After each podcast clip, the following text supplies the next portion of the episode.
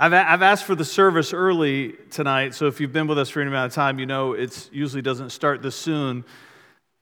Hopefully that's good news. The bad news is it's not going to end any sooner. I always call these moments a message or a sermon, but I'm admitting to you tonight that this is an epistle. So settle, settle in, settle in. I, I want to do a lot of things tonight. It's not just really one message. That's why I joke that it's an epistle. I'm, I'm going to cover lots of different topics tonight. I, I want to open, because this is the wrap-up of this series, The Moral Dilemma, and I, I just want to double down on why we did this series. And maybe even doing that, it's going to make some of you un- uncomfortable, but I, I believe that this series is important for us, for where we're headed together as a church. And then I'm going to share some things tonight about my life personally, some things that I feel like that God is showing me, some things that I need to work on, I need to do better of as a person. So I'm going to, I'm going to share those with you tonight. That's not an easy thing for me to do, and I'm going to talk about that. And then I'm going to shift gears, and I want to teach on something that I believe that God showed me that's going to be critical and key to our journey moving forward as a church as we strive together for oneness and unity. And then I want to spend some time building on the message that Sharon brought last week and just how that's convicted my heart in a personal way. Um, and then I'm going to risk some more vulnerability, and then I'm going to close around eight o'clock with... Uh, ha! Oh... I'm not ending until I'm done. I'm just letting you know. And then I want to just close with some some thoughts that I believe are going to be vital as we journey forward together. And at the end, it's just going to be an invitation for you to continue on this fight with us for unity. It's a rare thing. Most churches don't reach for it, but we are. And I believe this is a time to press in and not a time to pull back. So, Father, I thank you. I believe that this is one of those moments for us as a church where you're, you're asking us to make a decision. We, we see moments like this in Scripture. In the Old Testament, where Joshua said, "Choose this day whom you shall serve."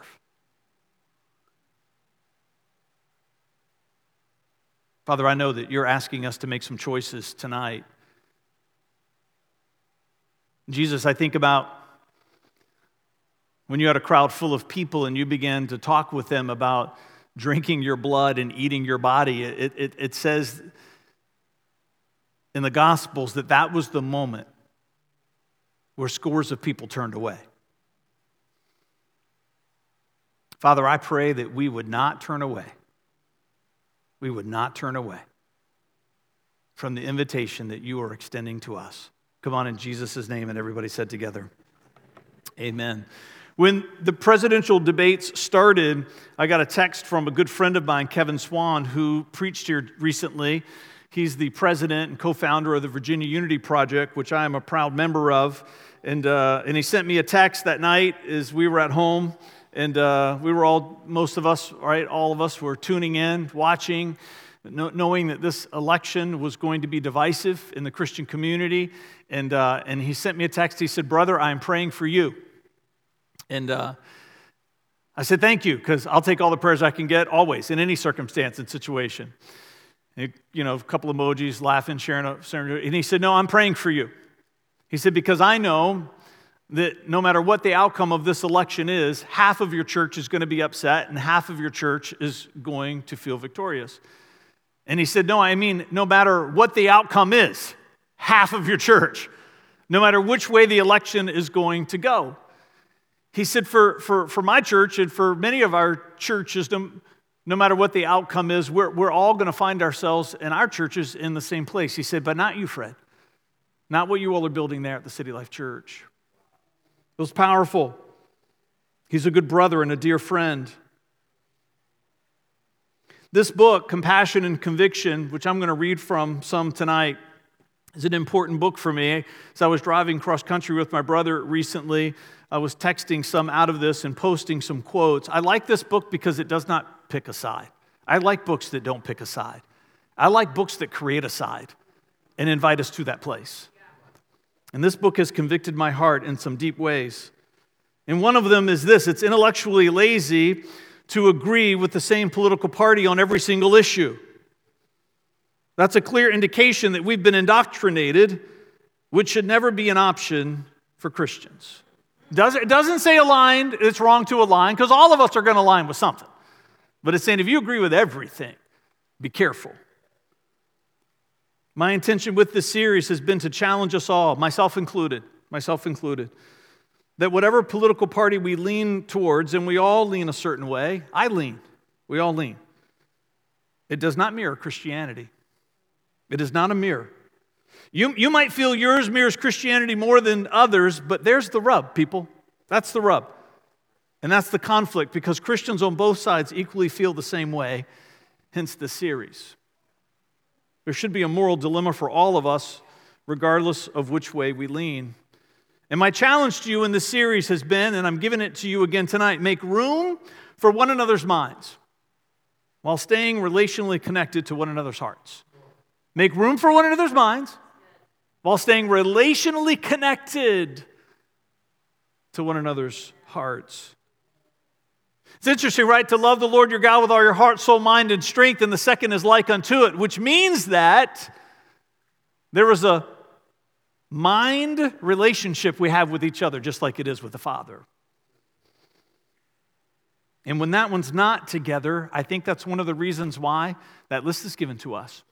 It's given to us for the Father because we're supposed to love Him completely, and it's given to us with one another because He knows that not all of them are going to be connected all the time, but at least some to keep us tethered together in relationship. So let me share with you a few things about what God has been doing in my life this week. I want to talk to you about vulnerability. Now, don't get nervous. I'm not setting you up for some big confession of some huge moral failing. I know that sometimes when pastors start talking about vulnerability, you get more nervous than we do.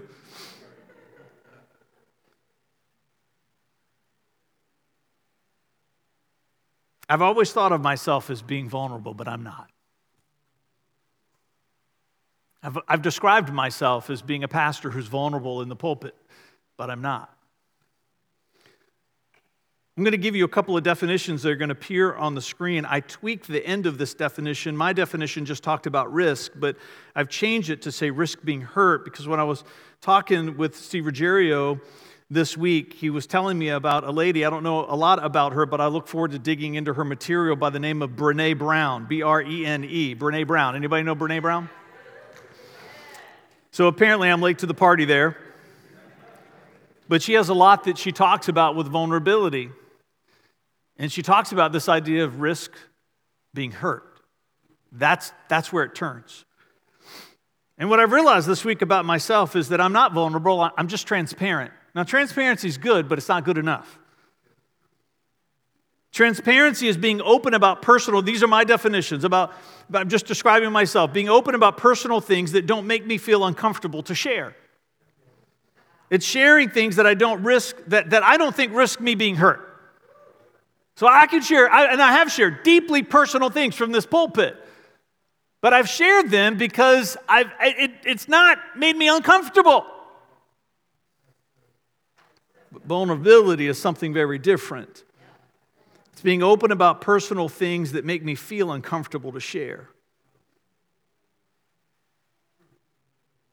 Sharing things that I th- think do risk me being hurt. It's hard for pastors to be vulnerable. And one of the reasons why it's hard for pastors to be vulnerable is because we're the person that people come to for, for their own vulnerability. This is, this is, this is part of our, our calling and, and, and one of the contributions that clergy makes to society, and it's important. There needs to be people, trusted people, that others can come to and and share their shame, their secrets, things that they would never tell another person, because confession is important for us. That's why in James it says that we confess our faults one to another and pray one for another that we might be healed. And that confession has to start somewhere, and oftentimes it starts with clergy. It starts with pastors. I've been in pastoral ministry for over twenty years, and I can tell you almost every single time. Are there exceptions? Sure, but not very many. Then when I sit in my office and someone shares something that's deeply personal, a failure, something that's hard for them, they're, they're, they they know they're taking a risk by putting it in play almost every single time, every person, no matter what their ethnicity is, no matter what their age is, no matter what generation they're from, no matter their socioeconomic class. And I don't even think they always know that they're doing it, but they all do the same thing. They stop and they stare. And I know what they're doing. They're looking at this face and they want to know, are you going to step away from me? Are you going to step towards me in this moment? Now, I've learned to wait for it because I know it's coming. And every single time I do the same thing. I don't say anything. Now, I know that's hard for you to believe. But I don't say anything. The first thing that I do is I lean in. I use my physical body to posture towards them. Before I say it, I want them to see it. I'm stepping towards you. And I don't look away. No, no matter what they share, no matter how, I do not look away. I do not look away. I look them right in the eye. And if they look away, when they come back, I'm waiting for them. And then at that point, whatever I feel like that God has put in my heart for them, that's, that's, that's when I give it. That's when I share it. Because what they want to know is, can I trust this person, not just with my secret, but can I trust them with my journey of healing? Because that's where the risk really starts. Now, this is why it's hard for pastors. Not looking for your pity tonight. I'm just sharing with you what our journey is like in this life. It's hard for us to be vulnerable as pastors because our experience is when it's our turn to ask for forgiveness. When it's our turn to say we're sorry. When it's our turn to talk about our faults. Not our transparency, but our vulnerability. Our experience is that people have a tendency to step away and to not step for us. And sometimes they step all the way out. And oftentimes it's the people that you've been spending a lot of your time stepping towards them. I, again, I'm not looking for your pity tonight. I'm just sharing. This is, this is part of my struggle. So this is what Jesus said to me this week. He said, you got to stop ministering out of your hurt and start ministering out of your healing. Because all of us have hurt, but all of us have a measure of healing too. And we will never fully help the people that come to us with their healing unless we minister to them out of ours. And we have to set our hurt aside. So my commitment to you is I'm going to work harder to be better at being vulnerable. And I'm going to do it tonight. I'm going to do it tonight. Amen. All right, before I get there, though. uh,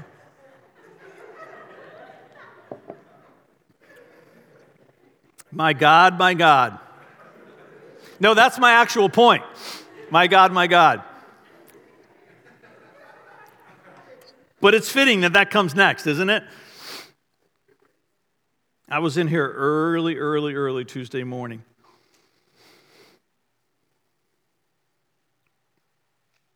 God showed me some things about who we are as a church, not just who, who I am, right? I've been sharing about that, and I'm going to share more about that, but he, sh- he showed me some things about who we are as a church. There's a slide that's going to come up, and I'm going to show you. It's a diagram, these three phrases that I've been meditating on. My God, my God, come and see and go and tell. My God, my God, come and see, go and tell.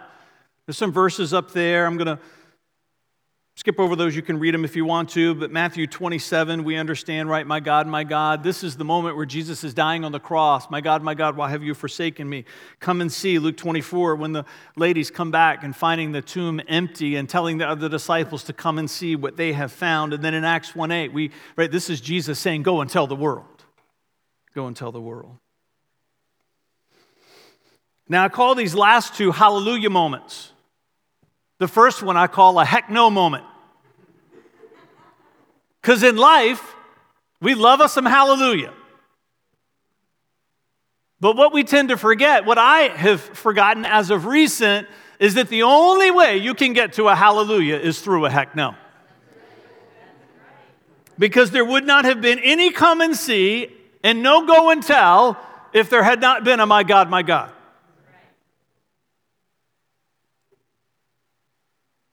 And if you'll notice that Jesus is a part of all three of these stories. He is the one dying, he is the one resurrecting, and he is the one commissioning the saints to tell the world. I remember years ago when we first moved here in two thousand seven to be a part of this church and to lead it forward, that, that the church was just about a year and a half old, and there were many parts of the church. There's so much of, of, of us that's so well defined here, and we, we had none of that. And, and, and I remember that we were, as a church, we were just trying to find our identity in every ministry. And I remember with the worship ministry was one of them. We were like, what, what, what's going to identify us as a as a worship ministry? Because there's all different kinds of focuses that you can have in a worship experience. And I was praying, and one day I felt like God gave me this phrase, make me want to dance. Make me want to dance. And I remember meeting with Chandler and Celeste, who are still part of the church, and some other people that were helping to drive the worship ministry in those days. And I remember sharing this story with them. I know they had a blank look on their face because that's a tall order, because they knew that I can't dance a lick.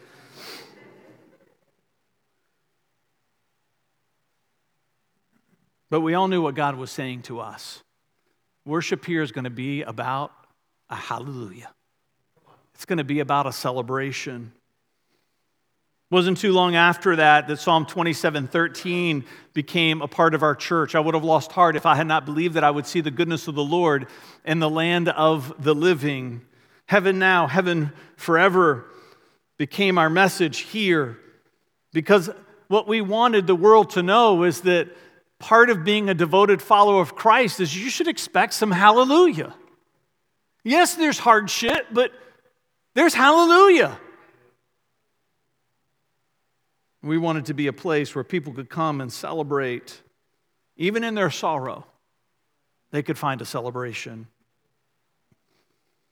But I know that over the last few years, what I've gotten away from is forgetting that, that you just can't bypass the heck no for the hallelujah. You can have a hooray without a heck no, but we don't want hoorays. We don't want it to be superficial emotion. We, we want the hallelujah to come from the seat of our soul. We're, we're going to read a verse later on tonight. In the Hebrew, they talked about your bowels for the word for passion. Hey, that sounds odd, doesn't it? Because they believe that that was a prophetic metaphor for the seat of your soul, and that the greatest feeling comes from there. That's a hallelujah. And we cannot get there without journeying through the heck no. Galatians two twenty, for I am crucified with Christ, nevertheless I live. Yet not I, but Christ liveth in me. And the life I live in the flesh, I live by the faith of the Son of Man who loved me and gave himself for me. That's Paul saying to you and I, if we're going to experience the hallelujahs of this life, we have to also identify with his dying. If we're going to know the power of the resurrection, we've got to spend some time in moments of my God, my God. Now, if you're married, you know what I'm talking about. If you're a parent, you know what I'm talking about. If you've made a vow of devotion to Christ, you know what I'm talking about, because some things had to die in us. If you have a family, or if you've ever spent thirteen seconds in a church, you know what I'm talking about. There's a reason why there is a valley of the shadow of death in Psalm twenty-three. Because it's part of the journey. And we don't get to the table with our enemies and our heads being anointed with oil until after the valley of the shadow, not before. And it's Jesus that leads us into it and out of it. Dying to self. Genesis thirty-two, twenty-two to thirty-one, as I was in here praying early on Tuesday morning this week, felt like the Holy Spirit was just pointing me to that story. Now, I've read on that story. I have preached and taught on that story, but I saw something in the story that I've never seen before. Maybe you've heard it taught. Maybe you've seen it. I don't know, but it was new for me. Now, this is the story where Jacob is coming back from Paddan Aram, and he's on his way to be reunited with his brother who wants to kill him. And he's out by himself, and he has an encounter with an angel. Now, many people believe, and I'm in this camp, that it wasn't just an angel, like there are angelic visitations in the Bible, but this was actually a pre-incarnate visitation of Jesus himself. And that's who Jacob wrestled with. And as they wrestled throughout the whole night, eventually the angel, who I'm going to refer to as Jesus, because Jacob would not give up, he has to touch his hip and it dislocates it, so that he'll stop wrestling with God.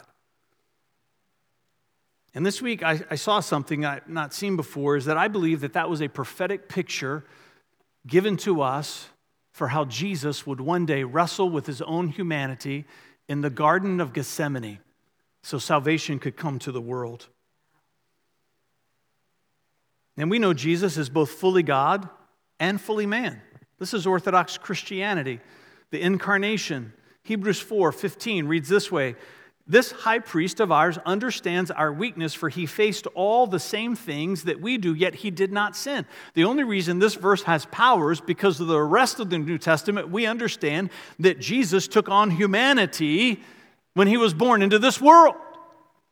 He was fully God, yes, but he was also fully man. And I believe that that story, it's there for many reasons, but one of them is because Jesus wanted us to see what he would have to do to overcome his humanity, to yield to the will of the Father. See, the wrestling of Genesis thirty-two, its partner text is Matthew twenty-six, which is in the Garden of Gethsemane. There are no verses in the Bible that tell us that Jesus wrestled in death to be resurrected. None. Because that was effortless for him. Because his humanity had ceased to exist. But in the garden, it tells us that he struggled. That he sweat droplets of blood. That he was under so much stress. In the wounding in Genesis thirty-two, where he touched Jacob's hip, the, the partner text for that is Matthew twenty-seven. It's the crucifixion, because his body was broken for us.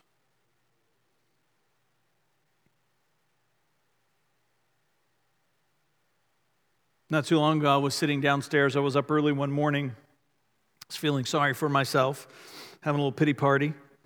You ever had one of those? And I literally said to God, this, this is too hard. This is too hard. This work of unity.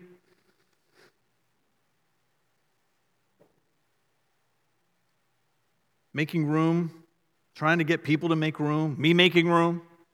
I'm in the mess of it. It's too hard. I said, I don't know if I can do it.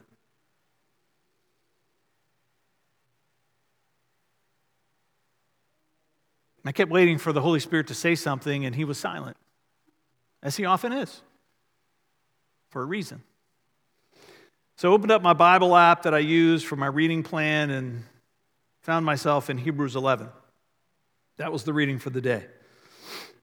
So I'm reading through, reading through, reading through, reading through, and right when I get to the second half of verse thirty, I'm going to read thirty-five to thirty-eight in just a minute, but I want you to I want you to hear it after what I heard from him. I kid you not. I was halfway through reading that verse, and the Holy Spirit whispers to me, "You don't know what hard is."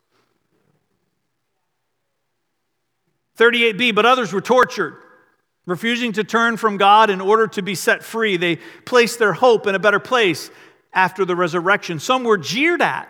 Their backs were cut open with whips. Others were chained in prison. Some died by stoning. Some were sawed in half." This is our Bible verse for the kids in the nursery tonight. It says, "Others were killed with the sword. Some went about wearing skins of sheep and goats, destitute, oppressed, and mistreated. They were too good for this world." Whew. Wandering over deserts, deserts and mountains, hiding in caves and holes in the ground. I don't know about you, but I've never had to hide in the hole in the ground because of my faith in Christ. There are people around this world that's still part of their everyday. It's not part of mine. The Holy Spirit's afraid, afraid you, you, you don't even know what heart is. You don't even know what heart is.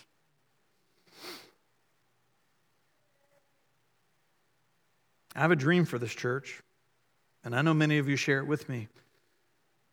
I prayed about it in pre-service in our circle time. It's out of John seventeen. You've heard me say it so many times, where Jesus prayed that we would be one, as he and the Father and the Holy Spirit are one. It's one of the only times in the Bible where we recognize that we have an opportunity to answer his prayer. We're always looking for him to answer ours, but in this one moment, he looks to you and me, and he says, "Will you answer my prayer?"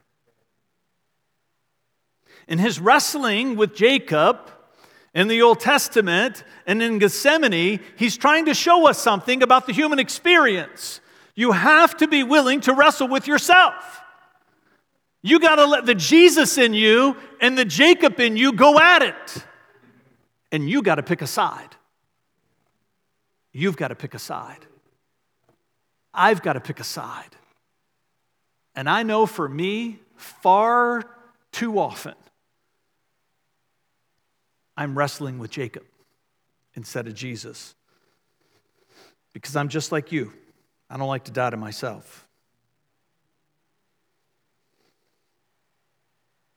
As I was thinking and praying on these things, as I was there in my chair downstairs that morning, I felt like more was going to come, but it didn't. It didn't come until later this week. But when it did, I, I knew what the Holy Spirit was talking about. I have it in quotes on the slide because I, I, I feel like this came from him. It said, "The oneness we share comes from our shared divinity. All three of us, the Father, the Son, and the Holy Spirit, the Holy Spirit saying to me, are perfect. But none of you are. And that's why Jesus prayed for your oneness. Because we all know that you will never attain it without our help to overcome your humanity." Dying to self is hard. And when he said that, I knew what he was saying to me. He was saying to me, "Fred, oneness, the work of oneness actually is not hard. What's hard is dying to self." And, it, and if we would just stop aligning with Jacob and start aligning with Jesus and start wrestling against ourselves and be willing to die to self, that what I think what we would find is that we would just slip right into the oneness that Jesus wants us to find.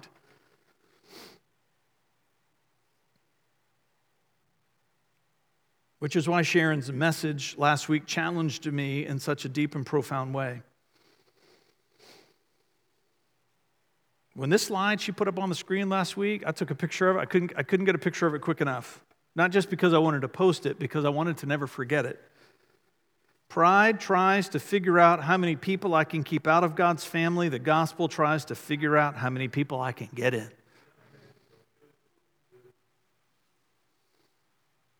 I didn't like that because it was insightful or clever or all the other things that, right, oftentimes we're looking for when someone's teaching. I liked it because it wounded me in a good way. I don't know about you, but sometimes I think we forget that the Bible is a sword, a double-edged sword, the Bible says of itself, penetrating to dividing soul and spirit and joint and marrow, judging the attitudes of the heart, the Bible says. And sometimes it just pierces our soul. And that pierced my soul last week. One of the reasons why I love to sit under Sharon's teaching and why she's taught so often here at this church is because every time she teaches, it makes me hungry to learn more about what she teaches about. That's the mark of an anointed Bible teacher. Thank you, Sharon.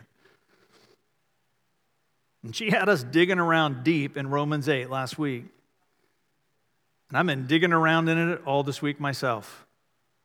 It is an incredible text in Scripture. I'm going to read one and two, but for the sake of time, I'm not going to read thirty-one to thirty-five, but you should make a note to yourself and go read it, because when she took the the, the three to thirty out and, and pulled one and two and thirty-one to thirty-five together, there was just a, you, you could see, what, right, the Holy Spirit was, was saying, make sure you realize that these two things are connected. But one and two say this, so now there is no condemnation for those who belong to Christ Jesus. And because you belong to him, the power of life, of the life-giving Spirit has freed you from the power of sin that leads to death. Right? That's Paul saying to us, stop siding with Jacob. Stop it. Be on the winning side, which is Jesus. I've never done a study of that word condemnation before. Never done a deep dive into it, but I did this week, and I was surprised to find that it actually only appears in the New Testament just three times. Just three times in the original Greek. And they're all right here in the book of Romans. This word, condemnation in this Greek, is katakrima. Katakrima. And it literally means a damnatory sentence. That's what it means. A damnatory sentence. Now, I don't know about you, but I've, I've been in court before, not just as a witness.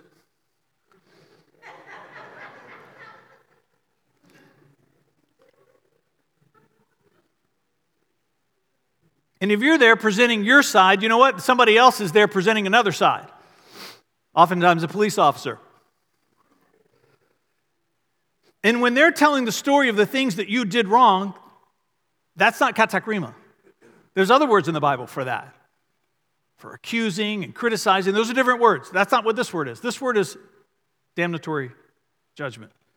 See, what this word means in a in, in a court illustration is that, is that after everyone's told their side, the judge makes a judgment. And once that judgment is made, your case is over. Now, I get there's appeals and you can go to other judges, but in each one of those processes, somebody is going to make a ruling about you. And at some point, the ruling's final. That's katakrima. A damnatory sentence. Why do we know that? Because Paul, inspired by the Holy Spirit, uses this word with great intention in chapter five, because he knows he's coming back to it. five sixteen, and the result of God's gracious gift is very different from the result of one man's sin. For Adam's sin led to katakrima, condemnation. But God's free gift leads to our being made right with God. God, even though we are guilty of many sins. five eighteen, yes, Adam, Adam's one sin brings condemnation, katakrima, for everyone. But Christ's one act of righteousness brings a right relationship with God and a new life for everyone.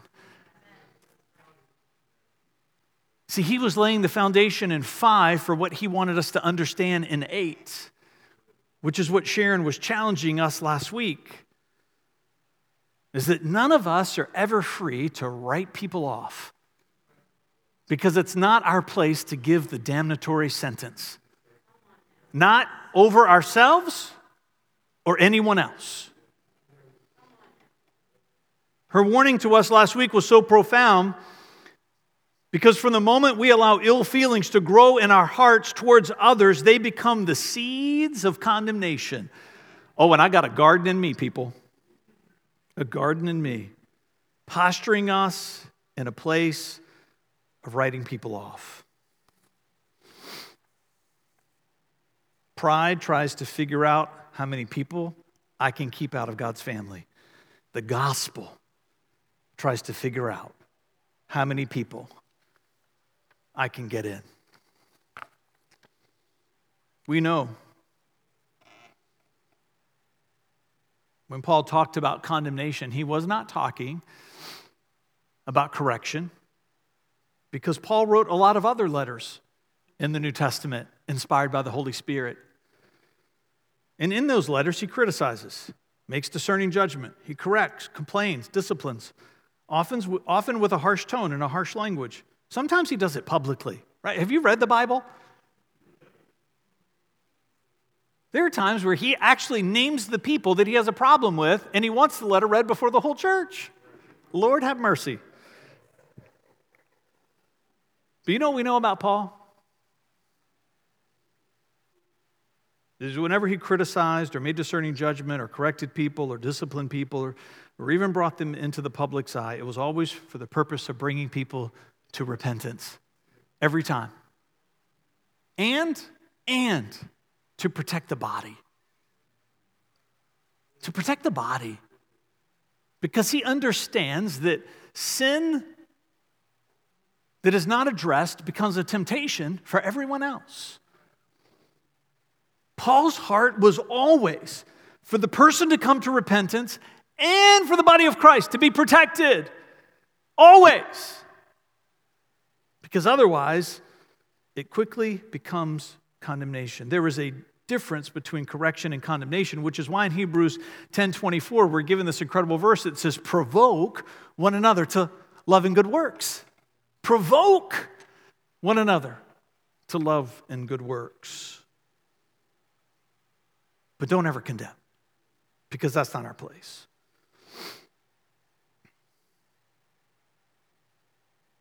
So I've got some confessing that I'm going to do tonight about some condemnation in my own heart as of recent.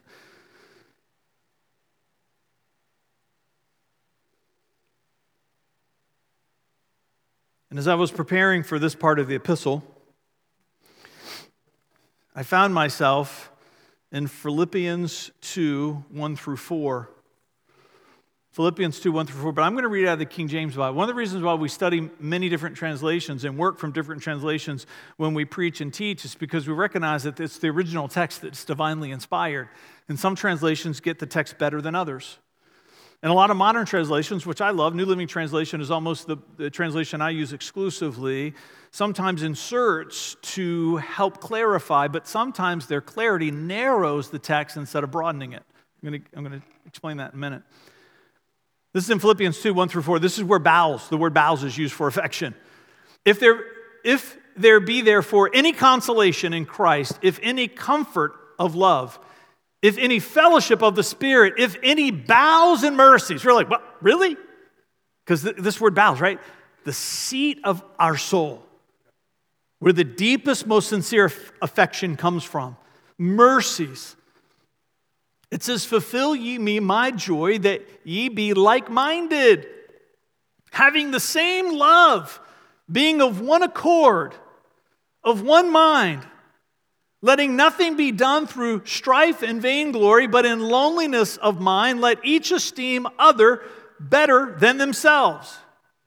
Verse four, look not every man on his own things, but every man also to the things of others. In the Greek, this verse, in verse four, is one of the most generic phrases that you're going to find. Some translations insert needs. Some translations insert interests. The King James got it best because everybody's struggling for what does this mean? Because we're in, in an effort to bring clarity, again, that there's a tendency to narrow, but I don't think that's what this was about. When, when, you, when you look at the original language, Paul here, inspired by the Holy Spirit, was trying to give the broadest picture possible of people. In the Greek, it's literally just each one. That's all it says. Each one, make room for each one. Because I think the Holy Spirit was saying people are complicated. And you've got to be willing to put others ahead of yourself. Not just the parts of them that you like, not just the parts of them that you agree with. If you're going to stay connected relationally of the heart, you've got to be willing to make room for one another's minds. See, it's interesting. It's a little bit of a play on words. Paul's not saying when he says, be of one mind, think the same. He's saying, be of one mind in the sense that you're willing to make room for the minds of other people. Be of one when it comes to this idea, stay connected to the heart. So I'm going to share some things. Some of these are going to make you terribly uncomfortable. Welcome to the City Life Church.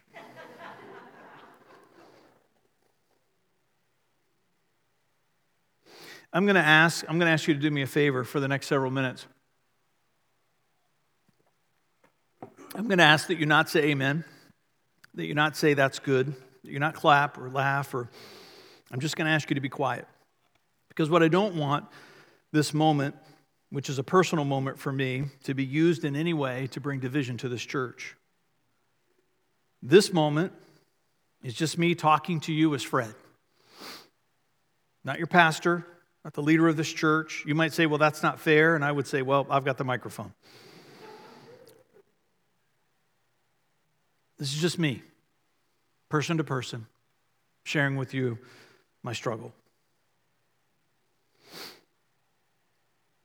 And there's going to be a confession that comes at the, each of these, so I hope you see that.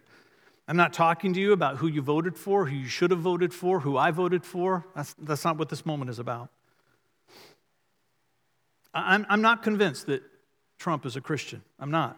I'm not convinced that President Trump is a Christian. This is my journey. This is. I'm just talking to you about my struggle. For, for me, I, I want to see some steps. I want to see some steps. I, I want to see that there's, there's some life evidence that reflects a profession of faith. As a devoted follower of Christ, not as a pastor, as a devoted follower of Christ, when someone professes, professes faith in Christ, I get excited. But at some point, verses like Matthew three eight begin to stir in my heart, where John the Baptist said, produce fruit in keeping with repentance. Sometimes I get to Titus one sixteen, where Paul said, people claim to know God, but by their actions they deny him. And these next verses, I, I, I kid you not, what, I have a routine, right? Imagine that. All right, if I'm going to ask you to not laugh, I can't make jokes, right? Sorry. I wasn't going to read, the, I, I, I've been vacillating. Should I read these verses? Should I not read these verses? I, I kid you not, when I got to my chair this morning and opened up my Bible app, you know what chapter it was? James chapter three. It's like, okay, Lord, I hear you. I'm going all the way in. Not just transparent today, vulnerable. Maybe you've never heard these verses before, but just I just want you to hear them tonight afresh. Talking of the tongue, it says, sometimes it praises our Lord and Father, and sometimes it curses those who have been made in the image of God. And so blessing and cursing come pouring out of the same mouth. Surely, my brothers and sisters, this is not right. Does a spring of water bubble out with both fresh water and bitter water? Does a fig tree produce olives or a grapevine produce figs? No, you cannot draw fresh water from a salty spring. Verse thirteen, if you are wise and understand God's ways, prove it by living an honorable life, doing good works with the humility that comes from wisdom. But if you are bitterly jealous and there is self-ambition in your heart, don't cover up the truth with boasting and lying. For jealousy, and listen to what James says here about these character traits or character flaws.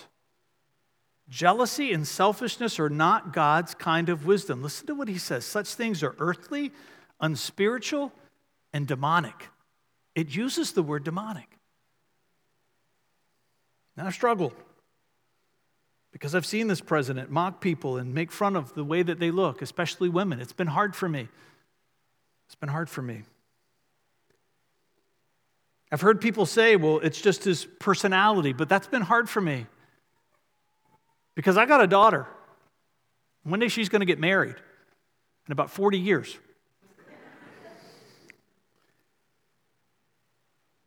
And if someone professes to be a Christian but acts the way that our president has acted, and someone says to me, lighten up, Fred, that's just their personality, I'm going to have words with that person.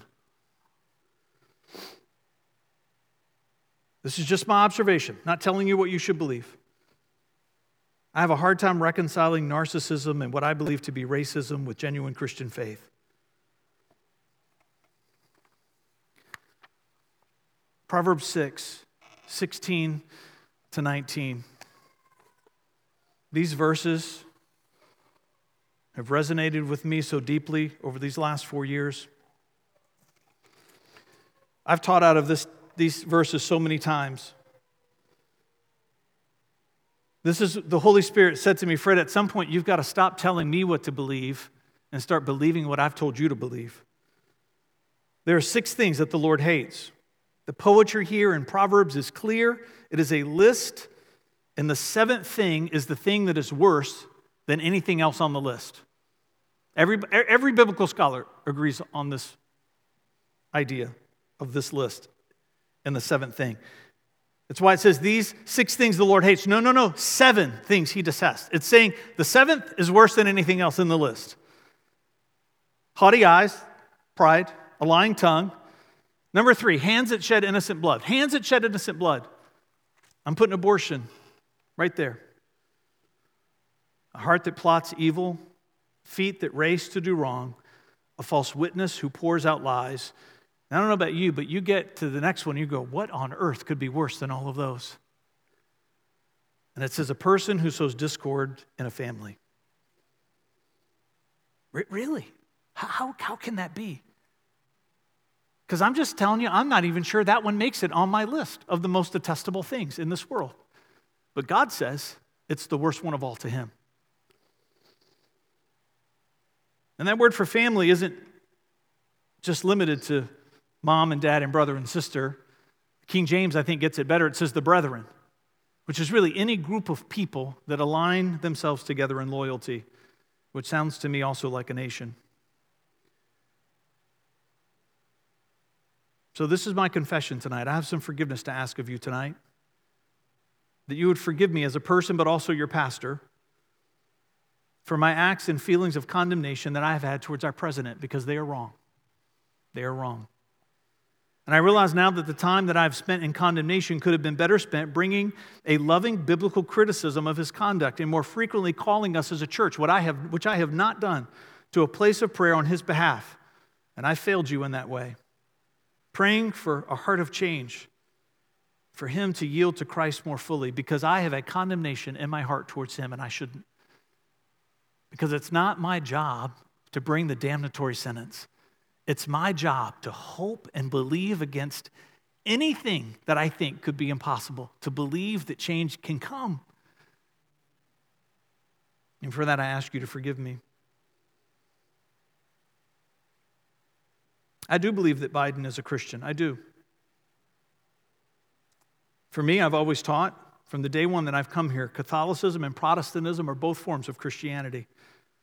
I believe that. You might say, well, I know some Catholics that aren't Christians. I would say I know some Protestants that aren't either. He's probably been to church more than the, the rest of us. Now, you might say, well, that doesn't make you a Christian, but as a pastor, I would say it's a great start. Because if you're going to be a fan of Jesus, you better be a fan of his bride. I believe him to be a man of compassion and empathy and sincerity.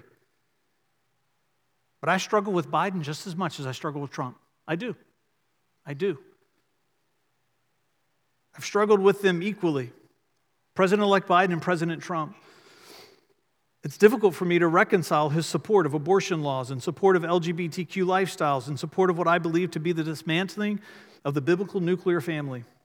It's been hard for me to reconcile his profession of faith with a lack of support for Israel, who I believe the Bible clearly says has a specific place in God's plan for this world, especially the end of it.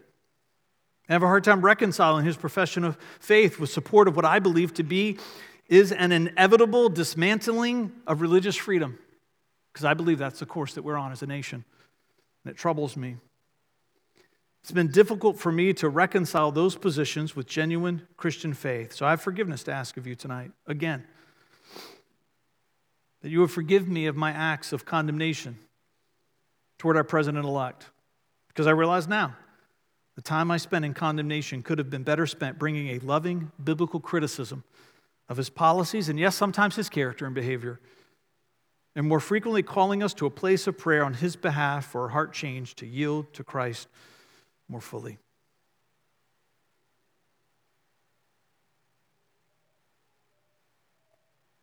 You got to make a decision tonight. You're going to lean in, or you're going to step away.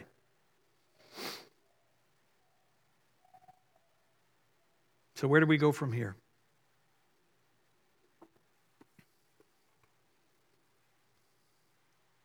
This book, I like this book. I was telling somebody before service, because it does not pick a side, it creates a side. I think I already said that tonight.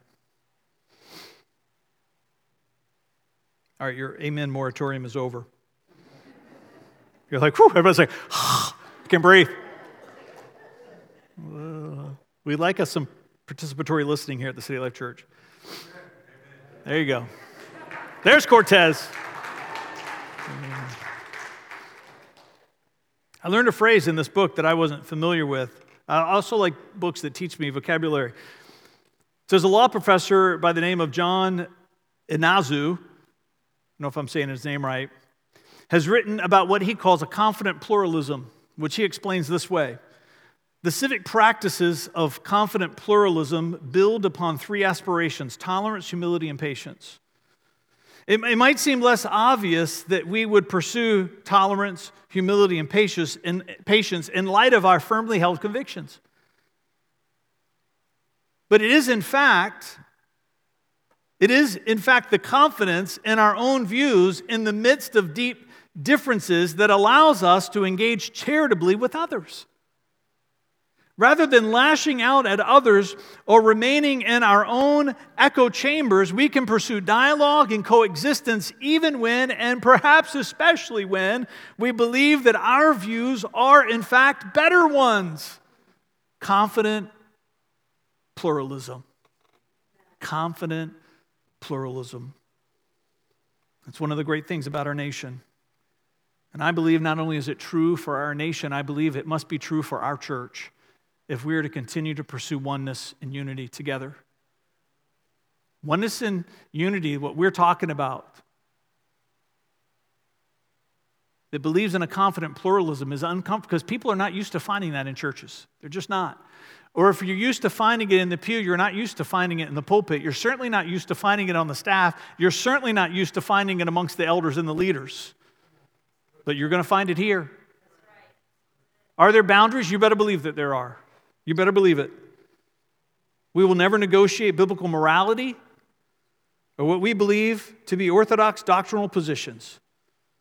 But we will never reach those who are far from Christ if we aren't willing to listen to their beliefs and to their point of view. And we will never sharpen one another the way that we need to be sharpened. Our blind spots will never be exposed unless someone presses against us. If we aren't willing to walk in disagreement instead of standing in conflict. This book talks about a confident pluralism. I believe this is a key for us as a church as we move forward together. But it also talks about the great commandment. Love is substantive and active. Loving our neighbors is not the same as simply not hating them. Well, let me say that again.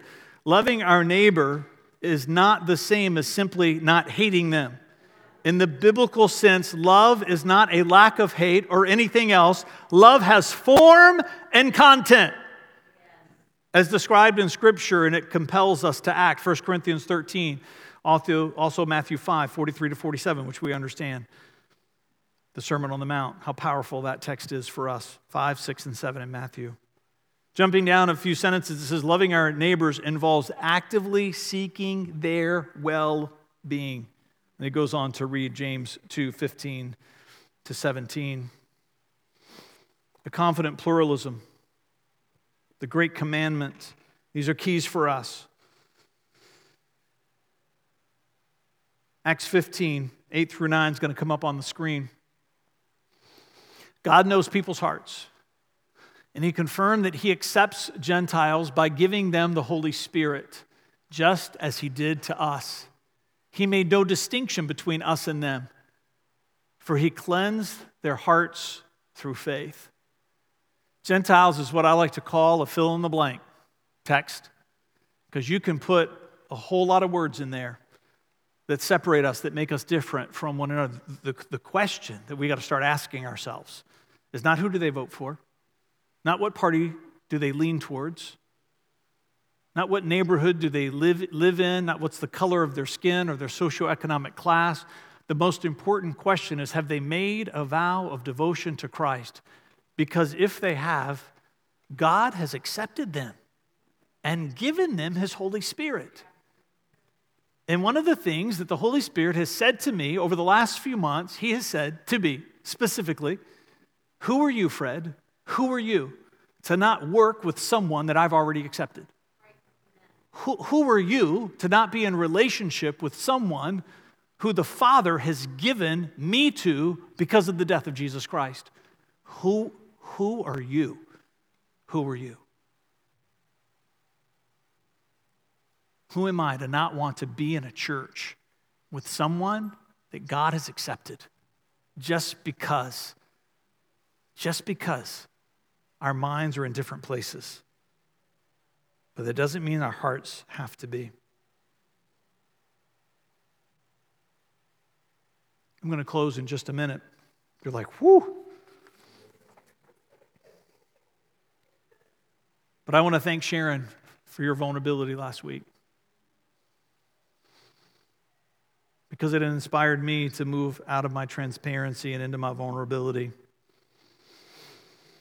And I hope I never leave it ever again. Stand with me. I'm going to leave you with these verses, and then I have an invitation that I'm going to give, which I said was going to come. Hebrews eleven, one through two. Faith shows the reality of what we hope for. It is the evidence of things that we cannot see.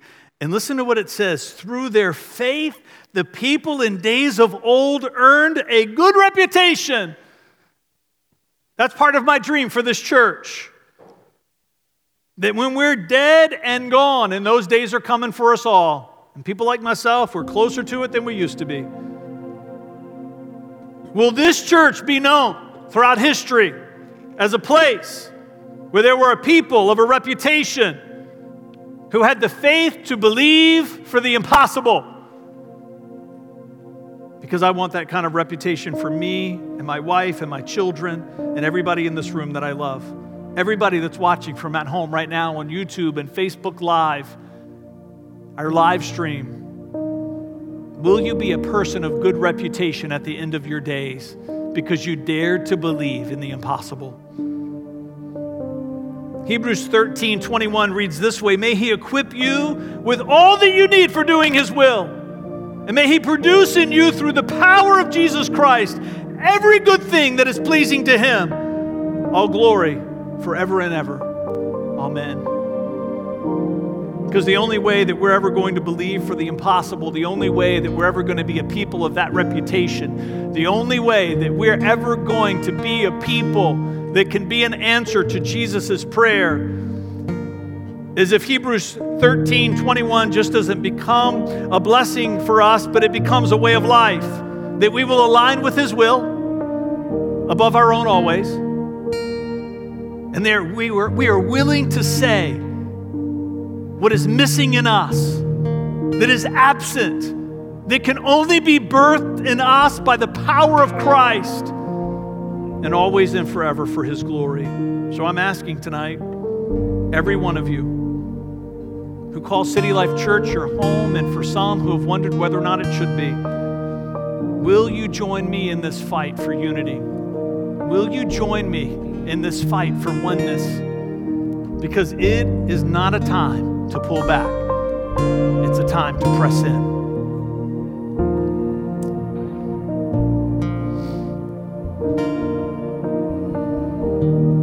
Father, I believe with all of my heart that you planted this church fifteen years ago. You planted this church fifteen years ago. But I got a feeling. I've got a feeling that tonight might be the night that you birth this church in your kingdom and in our hearts.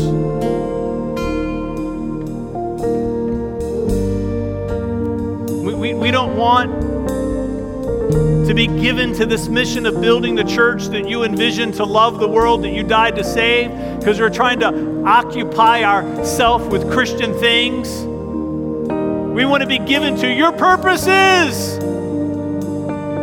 We want to pour out our lives for eternal things.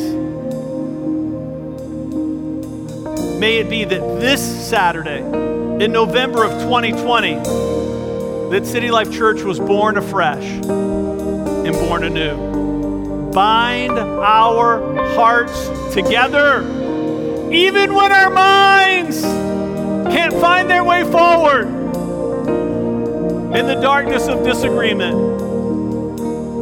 May we be tethered together at the very seat of our soul. In Jesus' name. And everybody said together, amen.